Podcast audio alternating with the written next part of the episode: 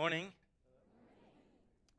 In 1923, a very important business meeting took place with arguably some of the greatest financiers in the world. It was held at the Edgewater Beach Hotel in Chicago. Attending was Charles Schwab, the steel magnate. How many of you have ever heard of him? That name, Charles. Samuel Insull, president of the largest utility company. Howard Hopson, president of the largest gas company. Arthur Cotton, the greatest wheat speculator in the world. Richard Whitney, the president of the New York Stock Exchange. Albert Fall, a member of the president's cabinet. Leon Fraser, president of the Bank of International Settlements. Jesse Livermore, the great bear on Wall Street. And Ivar Kreuger, head of the most powerful monopoly in the world. So that was 1923. So 25 years later, Charles Schwab had died in bankruptcy, having lived on borrowed money for the last 5 years before his death. Samuel Insull had died a fugitive from justice and penniless in a foreign land.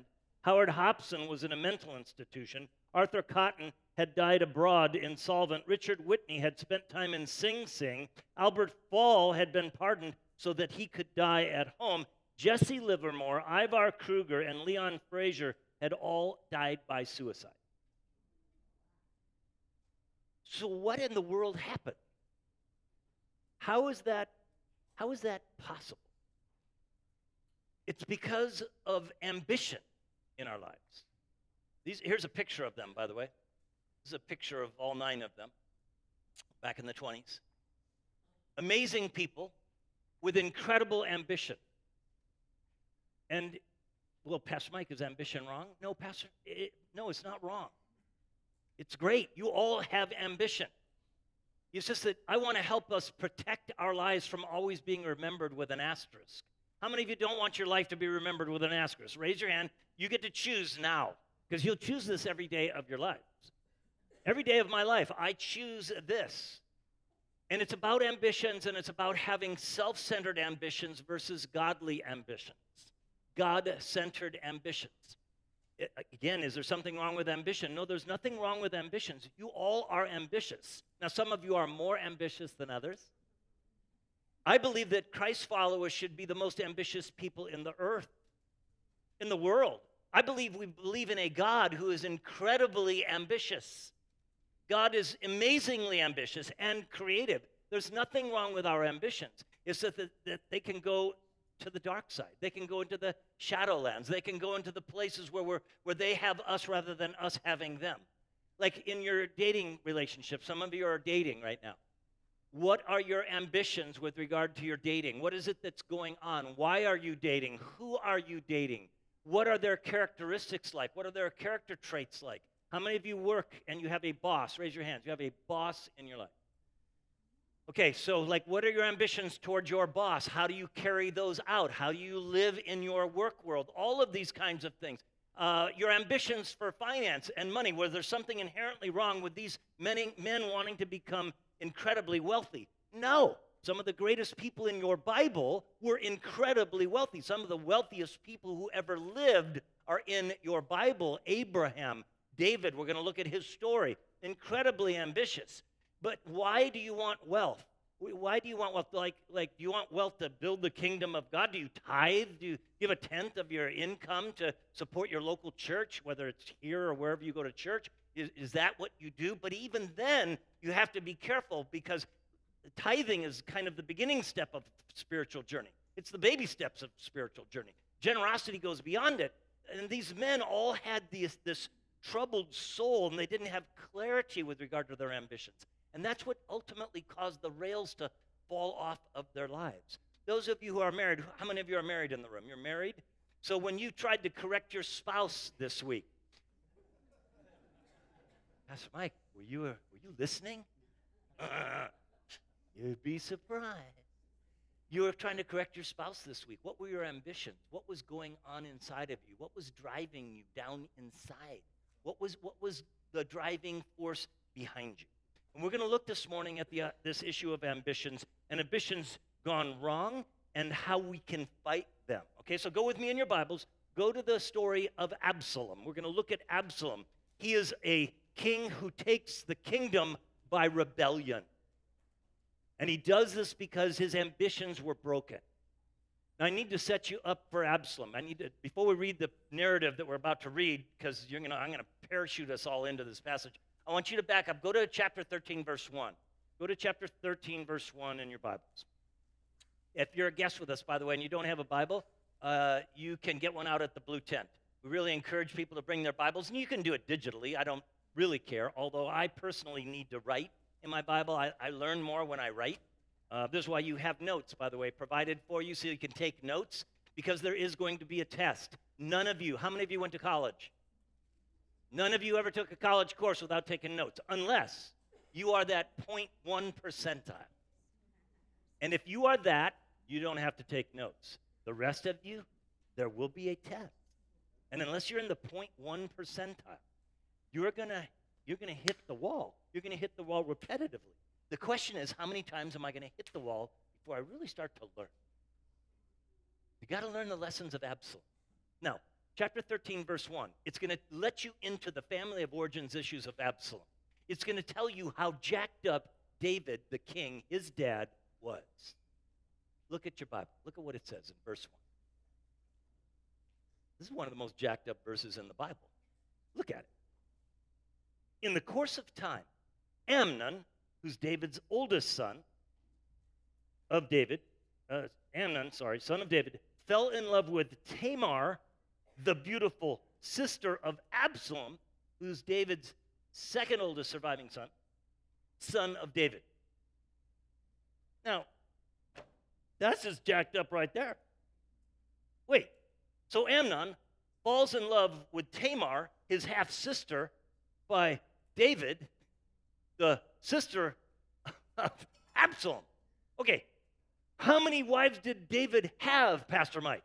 I don't remember, but it was a boatload.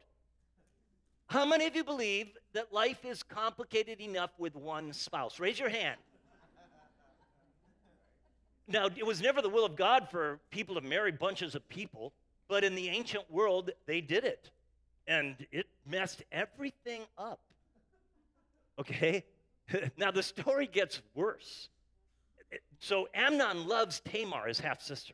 So as time passes, it just causes him to go crazy. He's got ambitions going crazy, and then he wants to have sex with her, ultimately rapes her. This, of course, sets in motion a bunch of trouble, a bunch of problems. Absalom then plots and murders his brother Amnon. He then becomes estranged from the family, no duh. But the bottom line and the byline of this section of biblical history, especially as it relates to David the king, is that David gets angry that his son murdered his other son, who, by the way, raped his daughter. He gets angry, but he does nothing. Write that down. David gets angry, but he does nothing. David becomes very, very codependent. He becomes a very poor leader in this time of his life. And Absalom runs off of the rails. Now, Absalom does fear for his life, so he runs and he flees from David in Jerusalem. So he flees for a while, but then David misses him. Absalom misses his dad, so ultimately he comes back. So he comes back to Jerusalem, and David allows him to come back into Jerusalem, again, doing nothing for the murder, which breaks the biblical law on a number of levels, but nonetheless, he allows him back in. Now go to chapter 15, and we'll pick up the narrative. I just wanted you to get a little bit of the family of origins, the kind of psychological makeup of what's going on here before you read this section. Now, it's just a furtherance of the rails going off for Absalom as it relates to ambitions, okay? So look at chapter 15. It says this, in the course of time, so, years have passed, Absalom provided himself. Now, David in this scene is about 60. He lives till he's 70. He reigns for 40 years, and then he dies. So he's an older man at this point, although the older I get, the younger 60 is. Anyway, in the course of time, Absalom provided himself with a chariot and horses and 50 men to run ahead of him. This is a coup. He's setting it up. This is the way in which a king would roll into the city, okay? Then it says, he would get up early and stand by the side of the road leading to the city gate. City gate is where the leaders would stand. And look what he does. Whenever anyone came with a complaint to be placed before the king for a decision, Absalom would call out to him, "What town are you from?" And he would answer, "Your servant is from one of the tribes of Israel," because, see, not everybody going to Jerusalem's an Israelite, okay? Because it's a global environment in Jerusalem in the day. Very powerful city, lots of currency and, trade and so forth. It was one of the capitals of the world at the time. Anyway, verse 3, then Absalom would say to him, "Look, your claims are valid and proper, but there's no representative of the king to hear you." So he's throwing his dad under the bus. You picking up what I'm laying down? And Absalom would add, "If only I were appointed judge of the world. Then everyone who has a complaint or case would come to me, and I would see that he gets justice." Also, whenever anyone approached him to bow down to him, Absalom would reach out his hand, take hold of him, and kiss him. This sounds weird in our culture, but in an ancient Middle Eastern, and even today, Middle Eastern culture, that's how you do it. Just saying. But it's a trickery, okay? Remember, we're talking about ambitions. One of them self-centered. Absalom behaved in this way toward all the Israelites who came to the king asking for justice, and underline this line. So he stole the hearts. He stole all the hearts of the men of Israel. At the end of 4 years, so for 4 years he does this. At the end of 4 years, Absalom said to the king, "Let me go to Hebron and fulfill a vow I made to the Lord." What? Let me read the rest of it here. "While your servant was living at Geshur in Aram, I made this vow. If the Lord takes me back to Jerusalem, I will worship the Lord in Hebron." Now, Hebron is super important. This is a power play. Hebron is where Abraham and Sarah both lived and were buried. Hebron is the territory that Abraham bought and so that he could bury his wife Sarah there. It's a super powerful city in the history of the people of God. David is anointed king in Hebron. So Absalom straight up lies in this passage, and by the way, uses the name of the Lord in vain. This is one of the Ten Commandments. I memorize it in the thou shalts. How many of you have ever memorized the Ten Commandments? Raise your hand. Test our literacy. I memorize it with thous. And the commandment here is, thou shalt not take, what? The Lord's name in vain. What does it mean, in vain? It means to lower the name of God in any way, shape, or fashion. This is why I would encourage you to think through the ethics. I'm a biblical guy. I would encourage you to think through the ethics of how I choose not to say, "Oh my God," because from my theological perspective, I just believe that's lessening the name of God. I just don't do it. It's kind of a value thing that I developed a long time ago when I studied the Ten Commandments technically, and I just did that.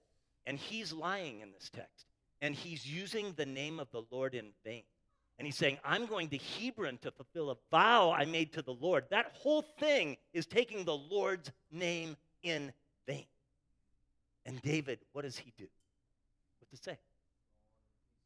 Go on. Yeah, he says, go ahead. Go ahead, son. Go in peace. So he goes to Hebron. Then, in verse 10, then Absalom sends secret messengers throughout the tribes of Israel. Because remember, he's been doing this for 4 years. So he sends messengers. As soon as you hear the sound of the trumpets, then say, Absalom is king in Hebron. It's all a coup. It's all a coup, a self-centered, self-driven ambition. And this is why when you want to start thinking about your ambitions, which is what I want us to do today, why do I have them? One of the key indicators that you have self-centered ambitions is the use of the word I and the exaggeration of the scenario. If only I were the boss, I would fix everyone who has any complaint. This is what we do. This is what it looks like. I would see that they receive justice. We have a Superman complex. We have a fix-it complex. We're that guy. We're that person. So what else does it look like? What are the behaviors? Now, this is certainly not going to be any exhaustive discussion of the subject, but I hope it'll help us. I hope it'll help us kind of get on in our lives and see what we're doing in our marriages, in our neighborhoods, and in our workplaces. We begin convincing others is how I put it on the outline. Notice, by the way, it says, he behaved this way toward all the Israelites, and he stole their hearts of the people of Israel. What does this mean? Well, Hebrew is the language underneath the English in the Old Testament. Greek, for the most part, Greek is the language underneath the New Testament. Hebrew, this word for heart, even in the New Testament, heart means, biblically speaking, the mind, the will, and the emotions. You might write that down. The heart in the Bible means the mind, the will, and the emotions. So when the Bible talks about your heart, that's what it's talking about. In context here, it really means that he dupes the Israelites. Absalom dupes them. He's convincing them wrongly. Pastor Mike, is it bad? Is it inherently biblically evil? You know, like, is it evil from a biblical perspective to persuade? What's the answer? No, it's not evil to persuade. All of you persuade all of the time. How many of you are married? You live in a persuasional pool. It's constant. If you're dating, you're living in a persuasional pool. What's the biblical ethics on the subject of persuasion? When does it become sinful? I have a book in my library called The Art of Christian Persuasion. When is it wrong to convince people when you don't have their best interest in mind? You have yours. Now, who's the king of your ship? You have you. I. If only you'd let me rule, honey, things would go better. Famous last words of a dead man. So no, there's nothing wrong with it. It's just that when you become self-centered, you become manipulative, okay? And you become a lightning rod for complaint and gossip. That's what he's doing in this passage. Are you that lightning rod at your workplace? Like, this will kill your, culture eats vision for lunch every day, all day, in every work situation and in every family. And complaint. Pastor Mike is all complaining unbiblical from a biblical ethical perspective. No. Well, the Bible says do everything without complaining and grumbling, for this is the will of God concerning you in Christ Jesus. I know it does. Hebrews goes on and on about the sinfulness of complaint. When is it that complaint becomes sinful? In a nutshell, when it becomes self-driven, okay, as opposed to God-driven. There's all kinds of complaint in the Psalms. If you study complaint in the book of Psalms, which is the book of songs, many of which are written by David, you'll find complaint in there, but it's laced between this trusting in God, and it's laced in this idea. When you complain sinfully, you're venting and you're corrupting the culture, and you don't have God at the center of your life. You have you at the center of your life. But when you're in a work team, one of our core values is make it better. We have 4 core values in New Break. Do it together, make it better, keep it accessible, and give it away. Those 4 values drive everything. So we debrief everything. But you have to see yourself as a part of the solution. How many of you are parents again? Okay, you have to teach your kids this. You must teach your kids this. Honey, there's nothing wrong with you complaining to me. It's just that when you're complaining to me, you don't see yourself as a part of the problem and the solution. You see me as your problem. I'll tell you what. No, you don't do that, parents. But you have to get them to see that they're a part of the process. They're a part of the solution. This is, kind of designed with the end in mind, if you will, the great leadership, deal. So again, then we start behaving covertly. We start getting sneaky. He sends messengers, secret messengers throughout the tribes of Israel. We start behaving covertly. We start to corrupt the whole culture. We start to build power groups, little power groups. This is work politics 101. This is how you corrupt a workplace. You become like little power-based groups where you're dividing and dividing and dividing. This is why the Bible says, warn a divisive man once, warn him a second time. After that, have nothing to do with him. Divisiveness and complaints, one of the deadliest things in a workplace, or a family for that matter. But we become behaving covertly. Then we assume greater authority than we've been given. It's not necessarily in this order, by the way. It's just that this is how the narrative unfolds. But as soon as you hear the sound of the trumpets, Absalom says, then shout, Absalom is king in Hebron. The whole way through, he's assuming authority he does not have, whether he's at the gate, killing his brother, whatever. He's asserting authority that he does not have. This is how it works in marriage. I am very egalitarian in marriage.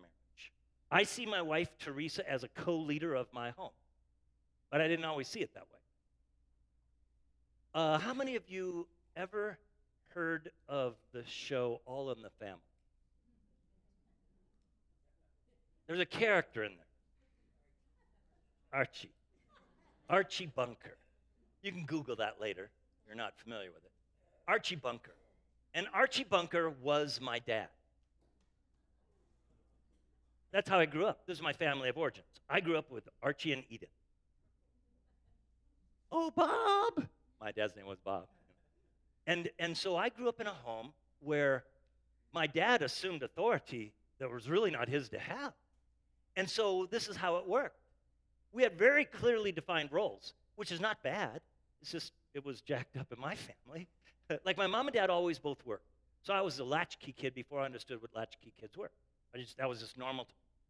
And my dad and my mom would get home from work, and the girls, my two sisters, they would have had to have prepared for dinner before they got home. But when my mom and dad got home, my mother went to work immediately in the kitchen. We boys could watch the news or do whatever we wanted. And my dad would sit in his chair, and someone would bring him a drink. And that same person would generally, he'd already taken off his shoes, but then they would take off of his socks for him and lay them neatly in his shoes. Now, there's nothing necessarily wrong with this, but whatever. Try that. Tell me how it works. Anyway, so when I got married, this is the way I grew up. So when I got married, this is the way I was. Not with the socks, but you know, like I was just that guy. I was totally that guy. I came home. Now, Teresa was just as busy as me working, whatever. And I grew up in a world where the boys did the outdoor chores and the girls did the indoor chores. Well, there really was. I mean, we had to mow the lawn or something, whatever. We took out the trash. But so when I got married, I just defaulted to this. And I just didn't know what I was about to, you know, experience. Okay? I'm trying to save you thousands of dollars in therapy right now. And it's because of this. See, I had these ambitions, these expectations toward Teresa that were completely inappropriate. I discovered that, and now this took many years, but I discovered that in a group, like in a team, when I was in a team with her, a small group or any kind of leadership team, I would jump in on top of what she was going to say. So she'd be like halfway through a thought, and then I'd jump in and tell the rest of the thought. How many of you have ever seen this happen in your lives? I won't ask you how many of you do it. I once went, we still have a guy, David Baldwin. He goes to the Scripps campus. I knew David when he was a young man. David's an amazing leader. He works in leadership circles. Now he's a professional coach for business, all that kind of stuff. But back in the day, he worked for the Center of Creative Leadership. It cost $6,000 to go to a one-week experience on leadership. Well, we didn't have $6,000, but David got me scholarship, so I went to this event. Now, I had learned a lot of things as I went along, but this is some of the fine nuances of this. So I go to this thing. It's a week long. It's 80 people. Nobody's a pastor. Nobody, for the most part, is even a Christian. They're just leaders. And I go there. And it was super fun for me because I got to meet all these people. And they break you down into groups. And it was a competition. How many of you like competition? I love competition. It's super fun. Anyway, so they broke us down into groups of like 8. And they gave you an assignment. And the assignment was to compete with the other teams of 8 on a goal, like a strat op on a target. And so you go in this room, and you go in there for like an hour and a half. We went in there. We had the most exciting experience ever. It was awesome. We thought we were the bomb. We were going to crush every other team on the other side. We knew it. We were confident of it. When we go back into the room, you had to present. They had to choose one person. They said, oh, Mike, you need to present this. So I get into my presentation mode, right? So I go up and I present our thing. We put it up on the wall. It was awesome. Everybody cheered. Woo, woo, woo. What happened, though, was they'd actually videotaped the small group experience. And they had actually scientifically proven objective ways to analyze the effectiveness of each team. And ours came out somewhere in the middle, to which we were like, what? That's impossible. And then we watched the videotape. Guess who talked? They all loved it. They all loved it. I loved it, of course. Do you see how this works in life? Do you see how this works in you? You want things, it's like you want to define the world according to you. This is how it works, you guys. This is how it happens. And then you begin blurring moral and ethical lines. This is how it happens in business. This has happened in every one of those businesses that I started with. Look at the story. Look at verses 11 and 12. It says this. Now remember, he said, you know, shout, Absalom's king in Hebron. Verse 11, 200 men from Jerusalem had accompanied Absalom. They had been invited as guests and went quite innocently, notice. So they go innocently. They don't know what's going on, knowing nothing about the matter. When Absalom was offering sacrifices, he also, and notice how he's religious in his rebellion. Listen, you can go to church and worship and still be all jacked up when it comes to ambitions. As the famous poet said, we must check ourselves before what? We wreck ourselves. Write it down. So he sends for Ahithophel. Who's Ahithophel? Ahithophel is Bathsheba, David's wife. That's a jacked-up story all on its own. But anyway, it's her gramps. This is a power play. Okay? He's a Gilonite. And anyway, and so Absalom's conspiracy gained strength, and Absalom's following kept on increasing. Listen to me. This is super important. Even no matter what, that's why you always have to check yourself. So you got to do this all the time. People are going to get caught in the splash zone of your blind ambition. They will get hurt. There is collateral damage. There always is. So how is it that we fight it? How is it that we deal with these ambitions that we have in life? These goals that are not necessarily bad goals, but they can be jacked up. How do we fight it? Okay? Now, the thing you must do, this is the guiding idea. I need this. You need this. I have to daily submit my ambitions to God. This is where I learned to pray through my calendar. I pray through my calendar every day. Every week I pray, I look at the week ahead. I pray about my ambitions. Why do I want what I want? Who am I meeting with, and what is the agenda? How godly is it? And it's not that you're picking ungodly targets. It's just that there is a mix. You just have to be aware of the mix. Self-awareness is one of the greatest things you can learn in your lives. Now, I want to show you something. You live in a world, and I live in a world, where there is no such thing as absolute truth. Two-thirds of every adult that you live around, maybe you are here just thinking of the ways of Jesus, and you're considering this. Is the Bible true? Is it relevant? Two-thirds of America, this is an American statistic, they do not believe in absolute truth. We live in an age of philosophical relativism. It is in every school, every educational environment that there is in America, other than the Christian ones, obviously. Or Jewish, they believe, obviously, in absolute truth. Muslims believe in absolute truth. So there are entities within the American landscape that believe in absolute truth. I am just saying, we live in a world of philosophical relativism, and look at the student number. This is why you have to decide, this is where your tithes go, ladies and gentlemen. Pastor Danny spoke of it. Like, are your students and are your kids in our church worth your tithes and investment? That's what it comes down to. If you want to have an impact, you get involved with Marcus and Eddie and with the students, or you get involved with Sarah and kids, you'll make an impact of huge proportion. Do you want your life to matter, okay? I'm just saying you have to decide. You have to decide about this book. It's super, profound in life. You must decide. Does this Bible have the Word of God in it? Is it 2 Timothy 3:16? All Scripture is God-breathed and profitable for teaching, you and I, for rebuking me, teaching me, correcting me, training me in righteousness, so that I can be a dad, I can be a husband, I can be a grandpa, I can be a pastor, I can be whatever I am. Is it the guiding thing for my life? If you're struggling with that issue, I would encourage you to talk with me about it, or talk with one of the pastors about it, and work this out. The Bible is the deal. One time when I was in my first year of graduate school, a seminary, and I wrote a paper on my position of the view of the Bible. And I wrote the paper. It was 35 pages. I expected an A. I was an A student. I expected an A. My professor literally got like 5 feet from my desk, threw the paper like a frisbee. This is back in the day. We used paper. Anyway, threw the paper through the air like a frisbee, and it landed on my desk and hit me in the chest. And I looked up at him. His name was John. I said, John, what's the deal? And he goes, I need you to rewrite this paper. And I said, why? And he goes, because you wrote it from a philosophy, perspective of philosophy.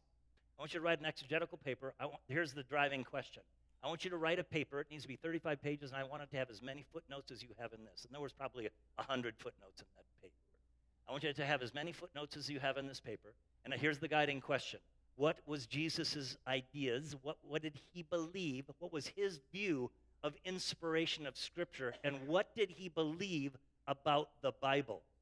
I then wrote that paper, which is how I personally came to the conclusion that the Bible is without error in everything that it says to its original audience in its original context. It was the mind of God and is the mind of God. And if you want to know how to live life as a person, like who you should date, who you should marry, what careers would you want to have, all of it's in there. And by the way, we have a couple of small groups, life groups, that are using the book Whisper as its curriculum. So you can go out to the brown wall and find out about that. But you have to look at the ways of Jesus.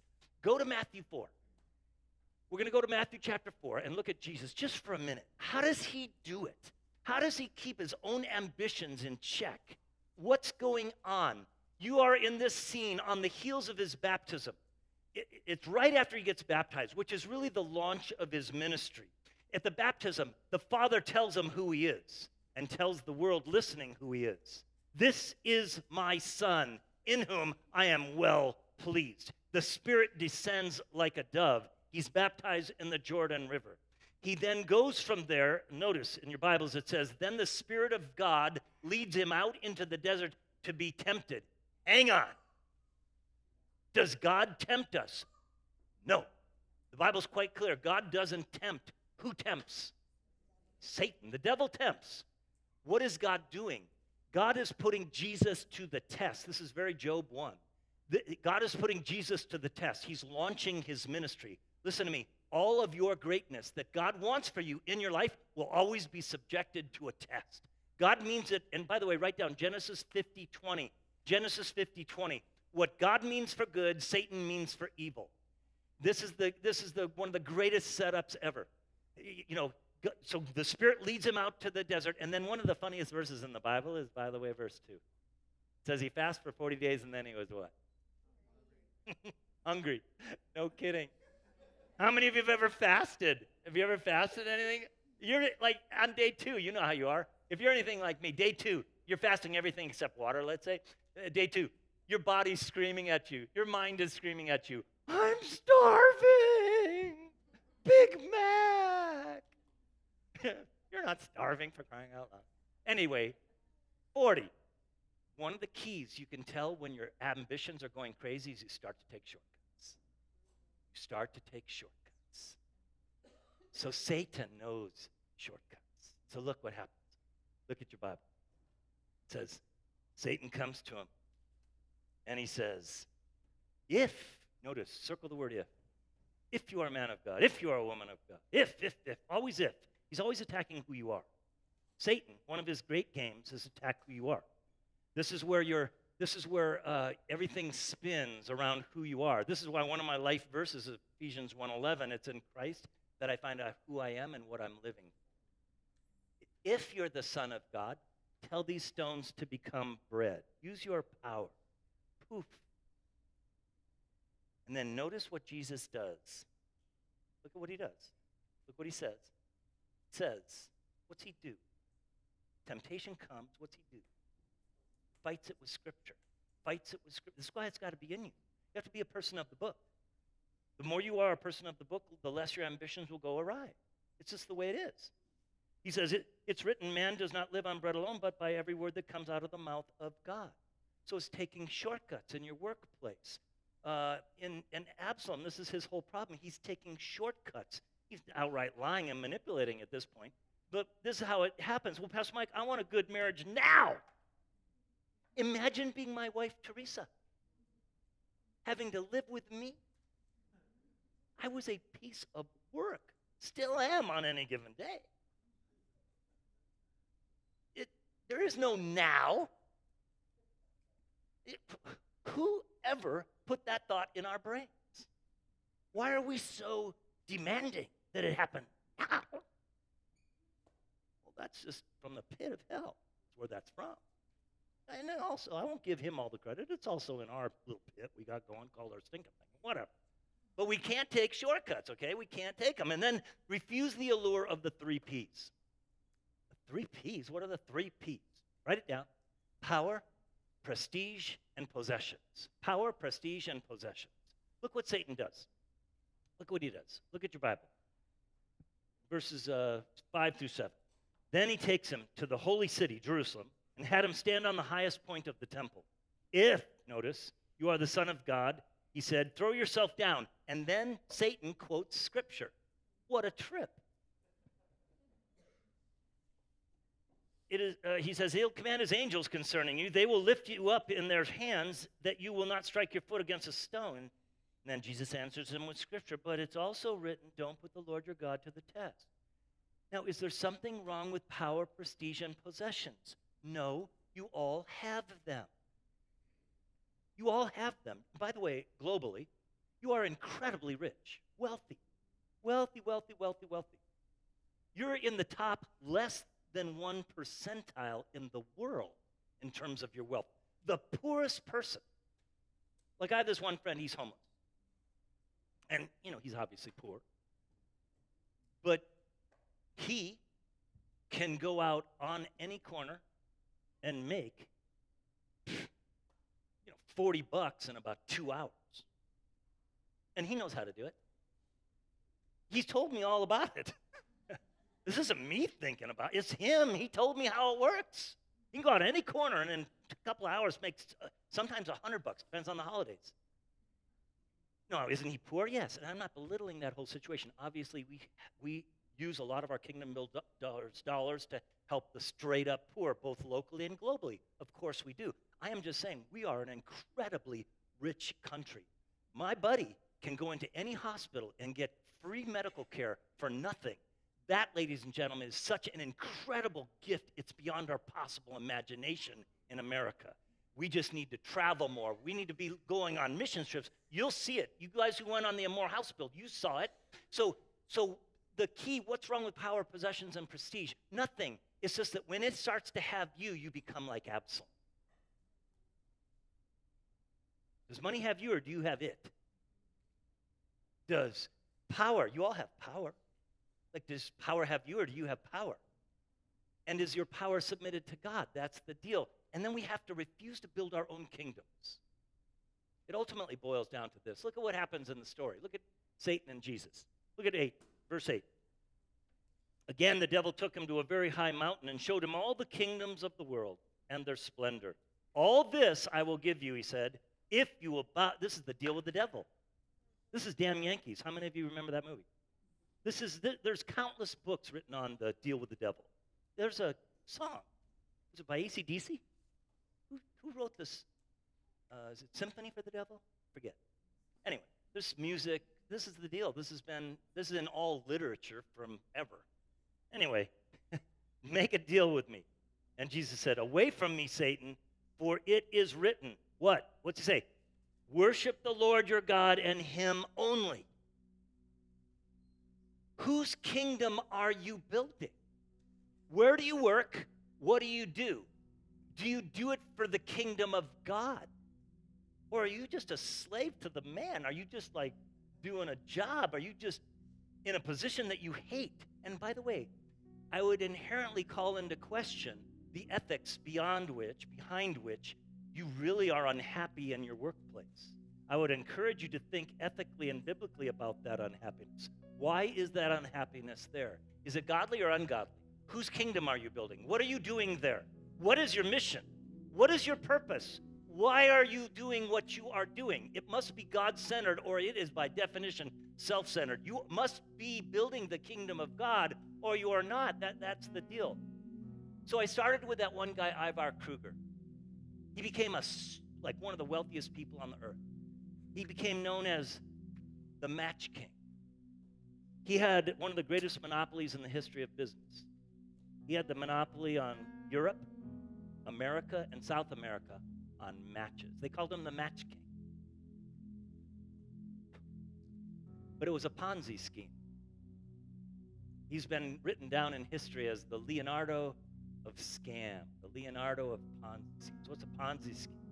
Ponzi scheme is when I take your money, thinking you're investing it in something, and I pay you little pieces of it back over years. And then it gets more complicated because then I get other investors. I take their money, and I'm actually paying you back with their money. I'm never doing anything. Although I'm making matches, I'm losing billions of dollars. But everybody thinks I'm making billions of dollars. How is it that Ivar Kreuger, at the age of 52, just a few years after the stock market crash, how is it that he goes into his flat in Paris in his bedroom and kills himself? How does he decide to do that? He does it one match at a time, just like you, just like me. Ambitions. How do my ambitions take hold of me in such an ungodly fashion? One match at a time. So that's what we're going to pray about. Let's bow our heads, close our eyes. Father, here we are in your presence. We sang it. You're a good, good Father. So we know, Lord, the Bible tells us that we can trust you. Even when we don't understand you, maybe especially when we don't understand you, that we can trust you. And it challenges us to take all of our ambitions and lay them down at the foot of the cross, upon which your Son was hung, where he died for all of the broken ambitions of the world. Our history, the books are full of that. The history of broken ambitions, and we see them at work within us. Bring them to mind right now, those ambitions that we have that are not God-centered, they're just self-centered. And this moment is, if an ambition comes into your brain, raise your hands up. Raise your hands up right now. I have to pray about this particular ambition. Learn to hear from God. Learn to kind of let him into your world, mind, all across this room. You can put them down. Things we maybe shouldn't have done or did do, whatever. Now, are you here and your life is just not right with God? Like there's a fundamental problem at the core. Your life is not right with God. You either have never begun a relationship with him, or you maybe once did, but you haven't been in church in forever, and you're running on your own, doing whatever, and you recognize it. And you need to ask forgiveness for it and, like, commit yourself to him. Raise your hands up. That's me, Pastor Mike. That's where I am. I need to pray that prayer. God bless you. Others. Put them down. So let's pray together. Let's all pray out loud together. I'm just going to give words to form it, okay? So let's pray. Lord Jesus, thank you that you have so much grace toward all of us. In fact, everyone in the world. Your heart is for everyone in the world. That's why you died on that cross. So I just accept your forgiveness, your grace, your perspective. I commit myself to your word, the Bible, the revelation of God on the earth. Help me to build everything in my life upon that solid foundation of your scripture. Is the word of God, the words from heaven. I commit myself to build your kingdom, and I pray your kingdom come and your will be done on the earth in my life as it is in heaven, for which I will give you all the glory and the honor and the praise. In Jesus' name, amen. Give him a hand.